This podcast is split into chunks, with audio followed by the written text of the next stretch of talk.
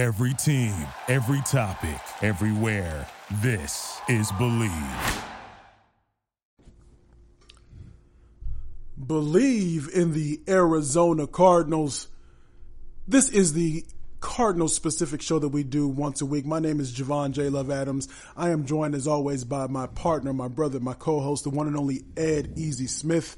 Hello, sir. How are you? It's hot out here in the desert, man. Yes, it is. it's hot. It's hot. You got people. We, we need to get one of those uh, cam cameras in here because when we do our radio show, sometimes I'll be the the idiot that'll, and I'm not saying you're an idiot. I'll be the idiot that when we're on doing our Facebook live and whatnot, and I'll show my bare arms, and every once in a while, some of your partners will say, "What's up with dude with the arms out?" guns out, so, so you out, come brother. through the crib today, and you got the arms out, you got the guns blazing over here, shooting fools down. So my I partner, I, I- I need to hit me some curls though before I came. You know, they ain't, they, they not bulging right now. They just get those hammer curls going on. So uh, my partner not only played professional baseball, but he also played in NFL Europe, but also played in the NFL. He played for, and um, you- next time I'm gonna write it down. Next time I'm gonna write it down. But he had a little. He showed up for a little cup of coffee for the Cleveland Browns, right? Yeah. All right. He was in. He was in town for a little bit for the St. Louis Rams. Yes. He also played for the Detroit Lions. Played for the uh, Washington Redskins,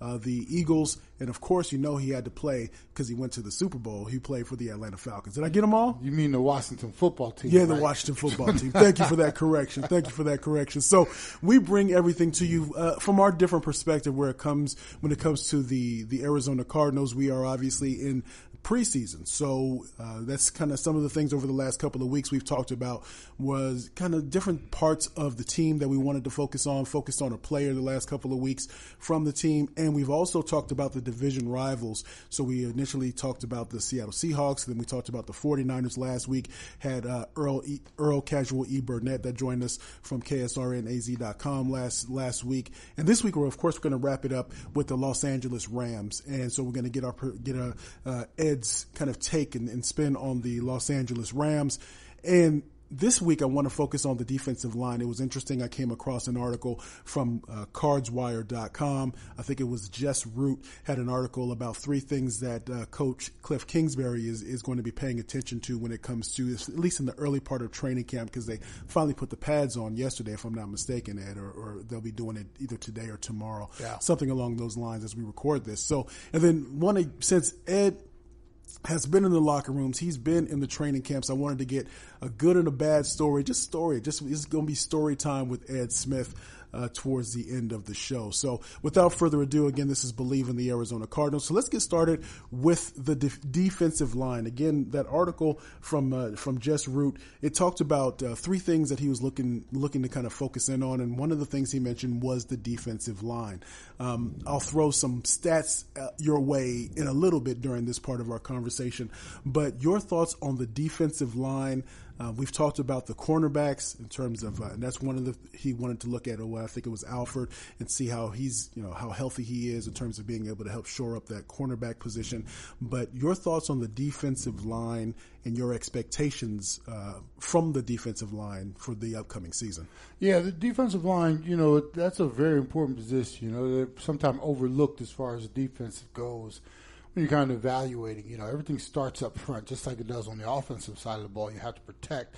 As far as the defense, on the defensive side of the ball, you have to actually apply pressure uh, for a couple different reasons. One is to, uh, you know, disrupt things up front, and the other reason is to protect your secondary back there. You know, a lot of times we look at secondaries that get burned and scorched. It's not always their fault. If you're not getting any pressure up front, you know, uh, and a quarterback can sit back, sit back there and just, you know, go from progression to progression.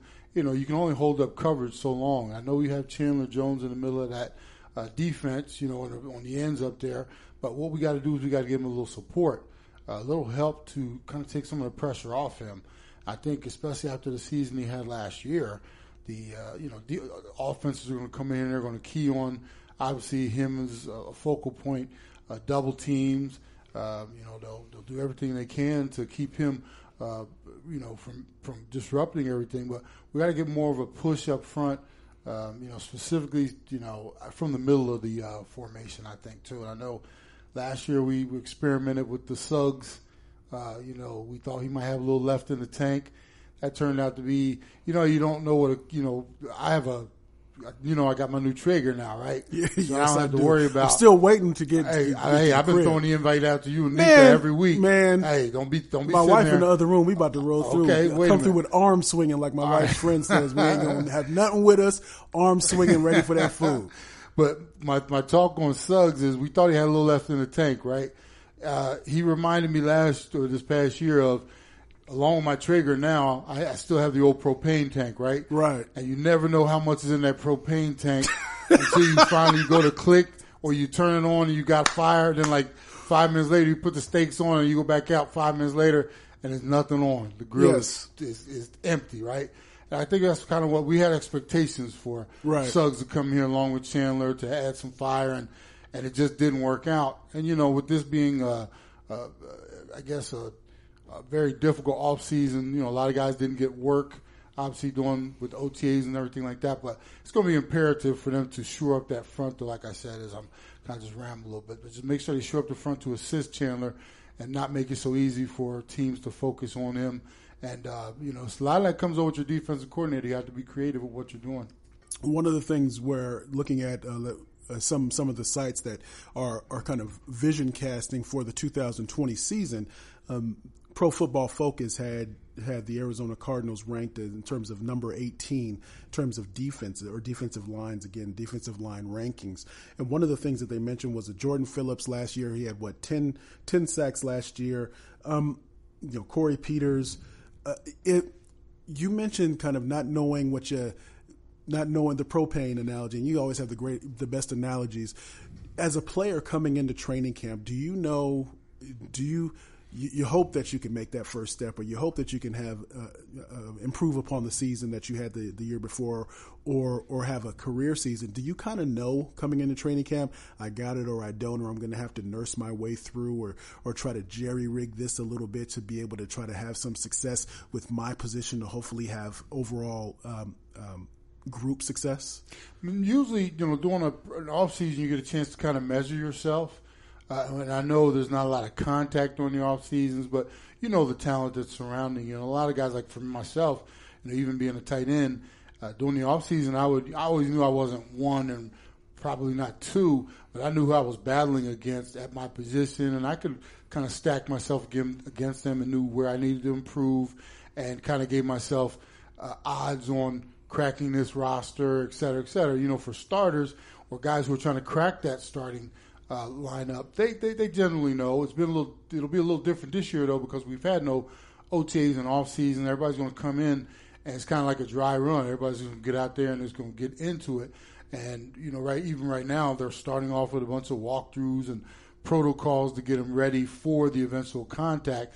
So it's going to be ramped up. What's going to be interesting to see is how well guys took care of themselves without the structure of an off-season program, and how long it's going to take to whip them into shape. But for the you know for the most part, guys know where they stand on the roster.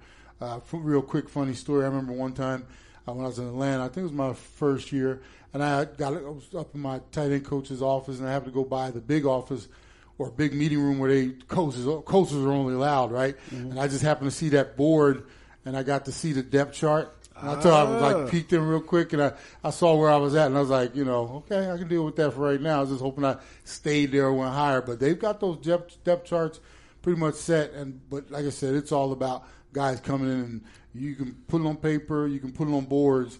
Once they get in here, it's going to be all about performance. And like I said, with this abbreviated off season or abbreviated uh, preseason, no preseason games actually, and no off season is going to be really interesting to see how guys uh, kind of hit the ground running. When you when you talk about the I talked a little bit about knowing what you have when you come into camp and again this is this is a season of course unlike any other that we're about to get into. Um, what about if you're a second year guy? So you're a second year guy coming in you've gone through some of those battles you've been in the trenches and all the all, all the things that you want to use. And so what I'm talking about in, the, in particular is somebody like a, as they mentioned on Pro Football Focus they mentioned a Zach Allen. So maybe the increased uh, expectations that come in with that. It's it, it would seem to be it's easy whether you're a student in the classroom or you're in the boardroom or you're in the locker room, and now you have to step up in your second year where the expectations are there for you to do so. Um, what goes through your head when when those expectations raise? Because I and, and, I ask that because I would imagine when you come in, they're looking at you and say, "Okay, Mister Mister Ed Smith, we we expect to, we we'll see what we get from you." Then they start to get stuff from you, and they say, "That's what we expect." Mm-hmm. Now a little bit more. What go talk about adjusting to expectations and, and the pressure, maybe. Well, first off, you know, a, a young guy coming in second year the first thing I have to say is thank God that I'm not a rookie anymore. And guys, when you first come into the league, your head is swimming so so so fast. I mean, you're underwater sometimes because everything being thrown at you, and that's including you know like when there is a regular off season, you got your OTAs, you know, rookie mini camps and stuff like that, and they're throwing everything at you, and you think you got it, you know, because everything's moving slow during the off season. And then you get to training camp, and we talk about this all the time. They turn the dial up, right. and then it's like whoa, because you know you get in, get a little confident when you get through the rookie mini camp, and you're like, you know, I can compete with these guys, but you got to remember you're competing against rookies and free agents and first year guys in. Then you get to where the big boys are playing with you, and it, you know, a little intimidating. But when you get to that first season, you know, it's an accomplishment. I remember finishing my first one, man. You know, I, you know, I was a free agent rookie after you know nine years of baseball. I remember finishing that first one. The second time around, man, when you come in that following year, it's not so in, so much intimidating. You do talk about the expectations, which are great, you know, are greater because now they've seen what you've done, and depending on how much you played that first year around, you know, you you, you might know your role and they might be grooming to get in, or it's like you know during the off season, coaches can let you know this is a big year for you. Ooh. Even though it's your, only your second year, this is your big year. Yeah. If you ever want to start in this league or if you want to make your impression, you know, you can't wait till three years three and four because they start to stamp you real early in this league. This isn't a league where you get years to prove yourself. You get a season or two.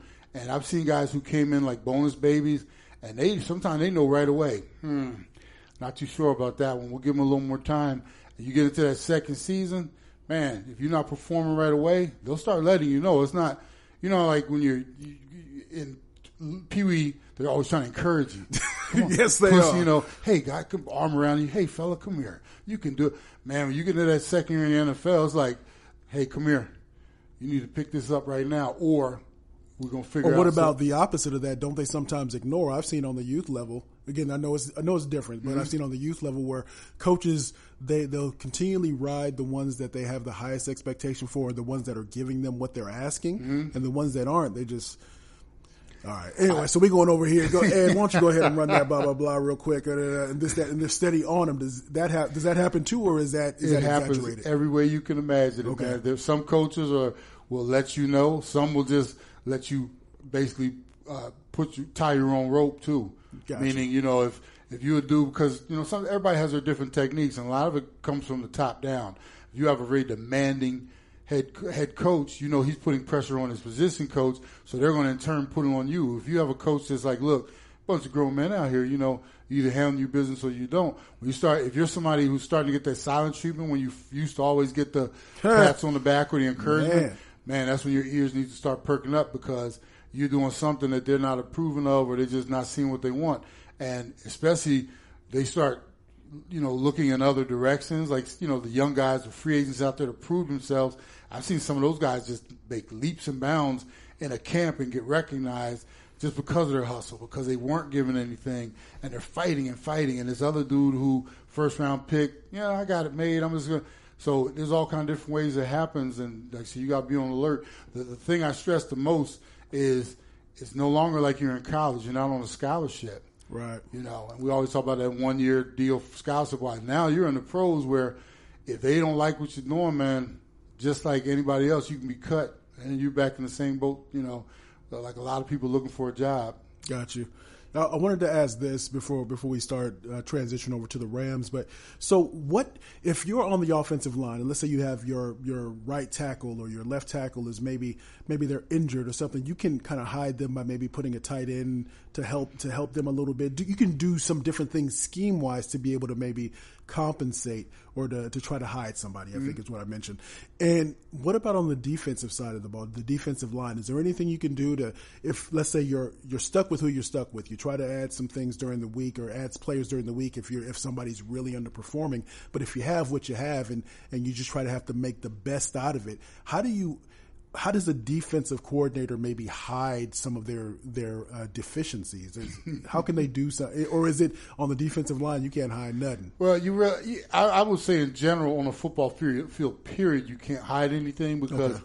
they're gonna. It's, it's almost like a wounded deer out in the in the in the field somewhere. Yeah. Uh, you know, we've watched those nature shows and everything, and you see the it's injured, and they just start, you know, just circling it, right? yeah, and it's yeah. kind of like the same thing, and that's why they like teams don't like to disclose injuries, injuries as much as they can, or if a dude is really struggling, you know, you can always try to scheme up, like you said, as far if you got weak tackles, you're gonna leave your tight ends in a whole bunch to chip before they go out, or you're gonna leave them in the help block, or you're gonna get your running backs before they get out into a route, they're gonna do the same thing. They're gonna chip, chip, chip, just because you're overmatched out there, and you know, coordinators from the other side, they see that.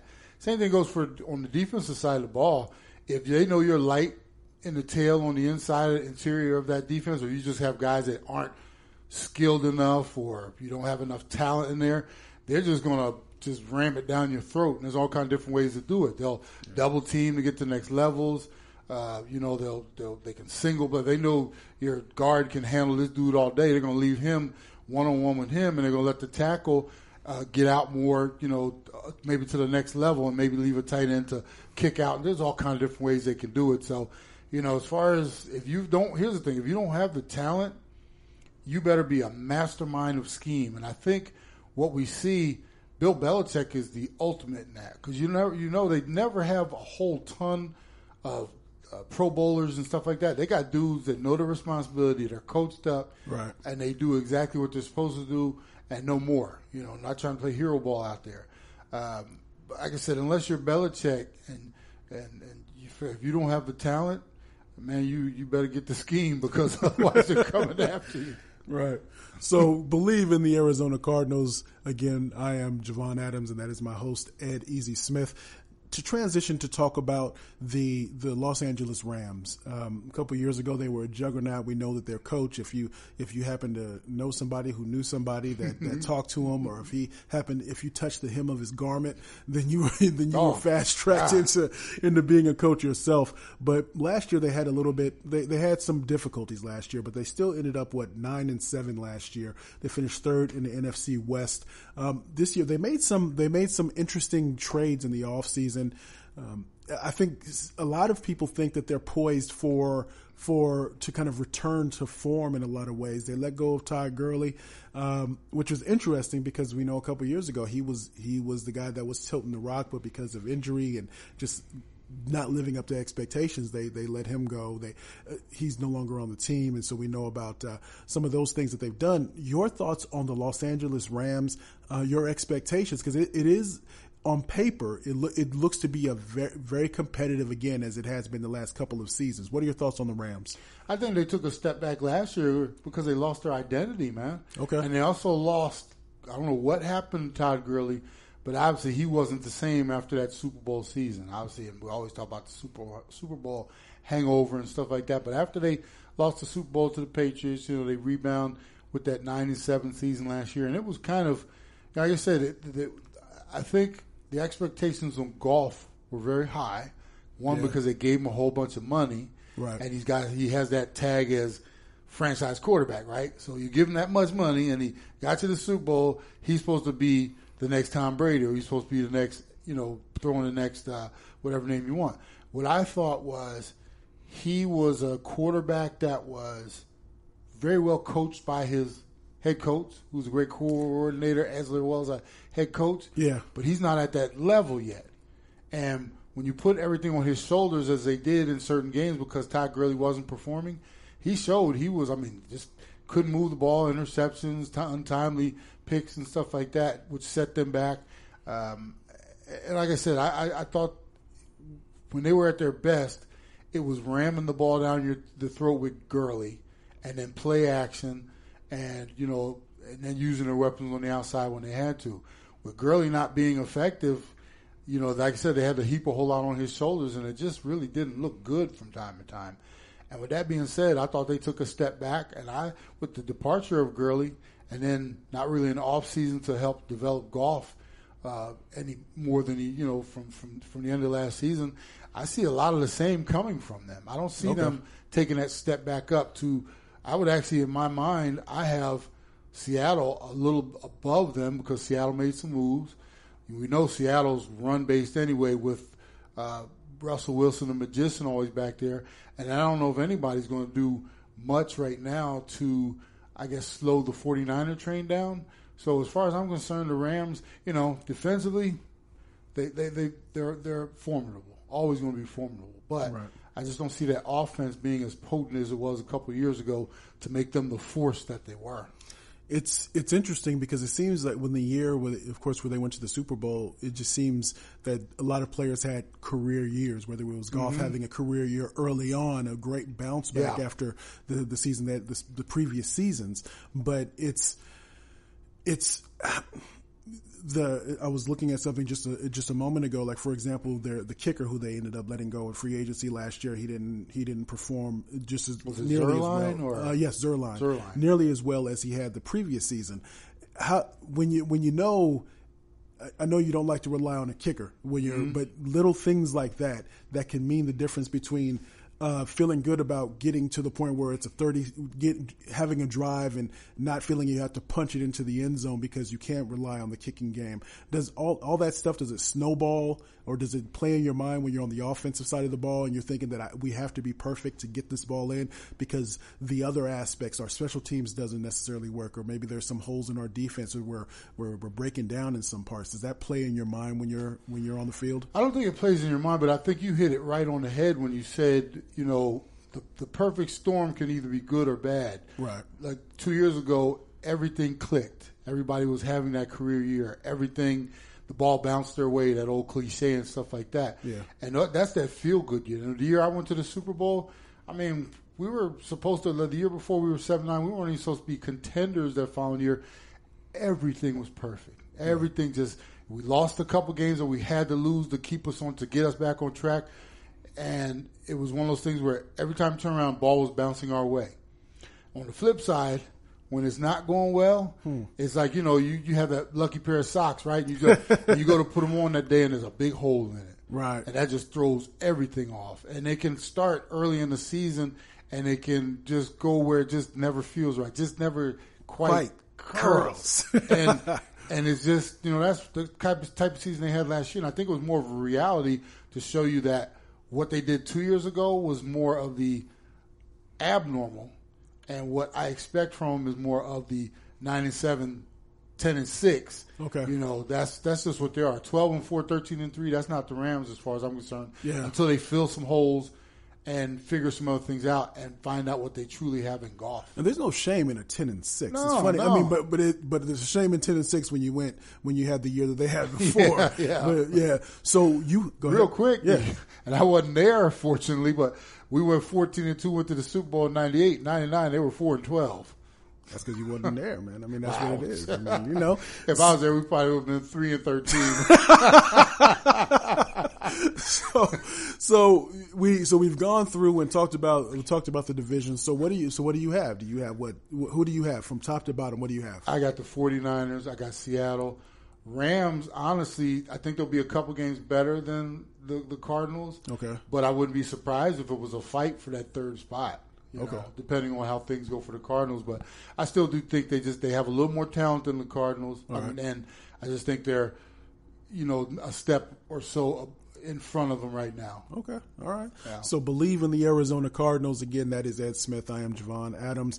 I want with with they're going to be putting on the pads here soon. I want to get your thoughts on on training camp. So the good and the bad, because you've been through you've been through a few of them. So I want to get your thoughts on when you you just take it wherever you want. It's a little bit of story time with Ed about about training camp. If you take folks uh, into in, into what that that experience is like a little bit. Well, I, you know, if, if we were sitting on the porch right now, I'd have a little, little something in my mouth, toothpick or something like that. When you see, you see the kids walking by, you come over here, you know, a little whippersnapper. Let me tell you something real quick.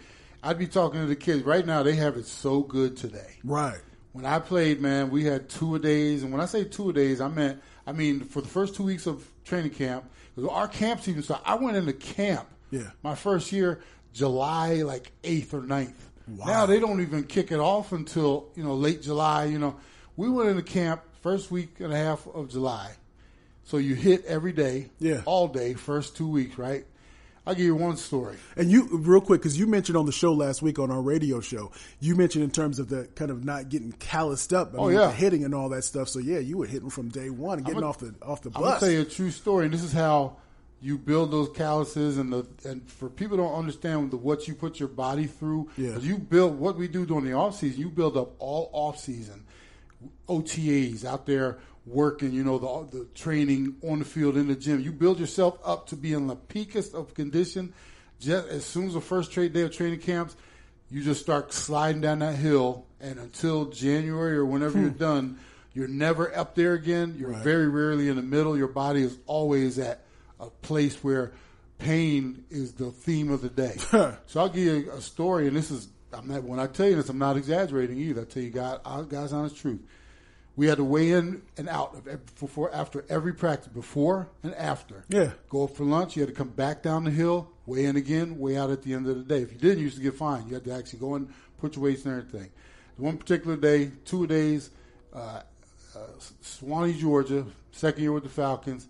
Started the day, 264 pounds, right? Yeah. Go in, we go in, get, get our morning work in, full practice, Yeah. sweating, dripping, 95, probably like 90% humidity. I come off the field, and I lost about 10 pounds. So I'm down to, from 264, I'm down to 255 when I check out, right? So I go up the hill, get lunch and everything, uh, go in my room. I'm trying to rehydrate, eat a little bit, take my nap. Got 45 minutes before I can get back down for second practice. Do as much as I can, get my little quick nap, go back down the field. I'd only put on about two more pounds from lunch and everything. So now we're around 257, right? yeah, So at the end of the day, I'm out there on the field, tight. I'm running my routes and everything, and I know I'm heads light. I'm feeling fuzzy and all that kind of stuff. But I'm gonna push through this. I got to get through. You know, finish up the day, and we got conditioning of all things. Well, before we get to conditioning, I remember running a route, a little corner route, no, a comeback route. So I go run, do my curl, and I look, come back out of the route. I see two balls coming at me, man. Man. I tried to catch one of them and didn't catch it, but hit me, and you know. So I go back to the sideline, and my tight ends coach, he's looking at me, he's kind of gauging me. He's like, "You okay?" And I was like, "Yeah, I'm okay, coach." He's like, "Go get your head off the butt. You we don't drop passes like that, right?" So finish up practice, go in, uh, do our conditioning of all things. We were out there doing up downs and this. Uh, I get inside, right? I check in, two forty nine. Oh my God, So I'm you down? 15, down 15 pounds. So now I'm like in panic mode because I'm starting to cramp a little bit and everything. But I'm like, got to go in. I got weights of all things, right? Yeah. So I go into the training room, weight room, and I'm thinking, let me just get them real quick. I got to get up the hill because I got to really rehydrate, right? Yeah. I get down. I figure I'm gonna do my ab work and stuff first, right? I did that first crunch. Entire body goes into C's, right? So I get up. I start trying to run for the training room because I know my whole body, fingers, everything, all the way down to my toes. You can see my, my everything was seizing up, right? Yeah. I get to right to the front door of the training room and fall out. The trainers had to come grab me. They get me on the table. I got we had about eight tables in the training room. They Yeah. got me on the table and immediately had to start getting IVs into me. They went and checked my weight and everything, saw how much I was down. Trying to get the first IV in, you know. And I was like, "Bruh," and you, you, your lovely wife is here. She's not, Yeah. Bruh. I almost felt what childbirth was like because my I'm laying on the table. Y'all couldn't hear that. My wife- my wife! I'm laying on the table, and my like it was like um, when when they have contractions, right? Yeah. So like I would stop, and I would like I'd be untense for a second, and all of a sudden, every muscle in my entire body was seizing for water. So from my toes to my fingers, everything in between. Yeah. Uh, hamstrings, calves, arms, everything. I'm seizing. I got a trainer on both feet, trying to keep my like pressing my feet and stuff like that, right? Yeah. And I'm just like, see, so they got the first IV in me, and it takes a while for it to take, you know, 'cause they're trying to flush these fluids into your system. Man, I was on that bed, on that uh, table, just, and what, and it's funny, because all eight tables were taken up, right? Yeah. One of our DBs, he had gone up to try to catch himself before he uh, got cramped up. Yeah. They had to bring him down from a cart, from the the cafeteria on a cart and there were no tables left, they had to put him on the floor and do him. So by the time it was all done, they had one IV in me. They went and checked my chart. They were like, we got to get a second one into. You. So they put a second one in. So I'm laying there freezing. They wrapped me in blankets and all kind of stuff. And then after I was done, I had to sit for a while, and they went and checked my weight again and stuff like that. Yeah. And then you know what my reward was? What? I missed. Well, I missed dinner, right? Yeah. So they were like, "Well, meetings have already started." I had to go grab my dinner and go right to meetings and eat dinner while I was trying to catch up in our team meeting, then eventually special teams meeting. Wow. And, uh, so when I talk about there's no rest for the weary, bro. Wow. And I literally, like I said, I went from they, they obviously they kept me for a while down there to Yeah. make sure I was okay. But after that, Well, after that, it was like you know it, they let my coaches know, and and you know they had to check my weight, they had to check, you know, and finally they were like, okay, you're good to go. It's like go grab dinner, and where, where you supposed to be now? I was like, well, I'm thinking, hey, well maybe they'll just let me go lay in the bed for a little bit. Uh, they were like, well, when you're done, go grab your food, and wherever your meetings are, you gotta go to your meetings.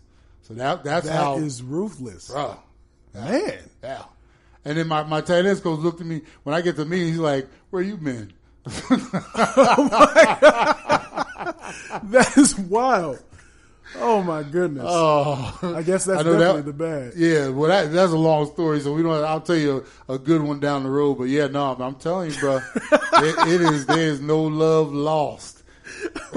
well, next week, stay tuned because we're gonna have hopefully a good one. Well, we can have another bad one because he's he's. I got plenty of those. Thankfully, he's alive and well because otherwise it, it would be uh, I, I wouldn't it would be a less satisfying existence if my partner, my brother and co-host was not here. So again, that has been the Bleav in the Arizona Cardinals podcast. Again, we do this every week, so we talk a little bit about the well, uh, all about the Cardinals and give it from our different perspective. So on behalf of the one and only Ed Smith, I am Javon Adams, and we'll catch y'all next time, like we like to say around this time. Uh, you can. Until next week, be easy out there. Thank you for listening to Bleav. You can show support to your host by subscribing to the show and giving us a five star rating on your preferred platform. Check us out at Bleav.com and search for B L E A V on YouTube.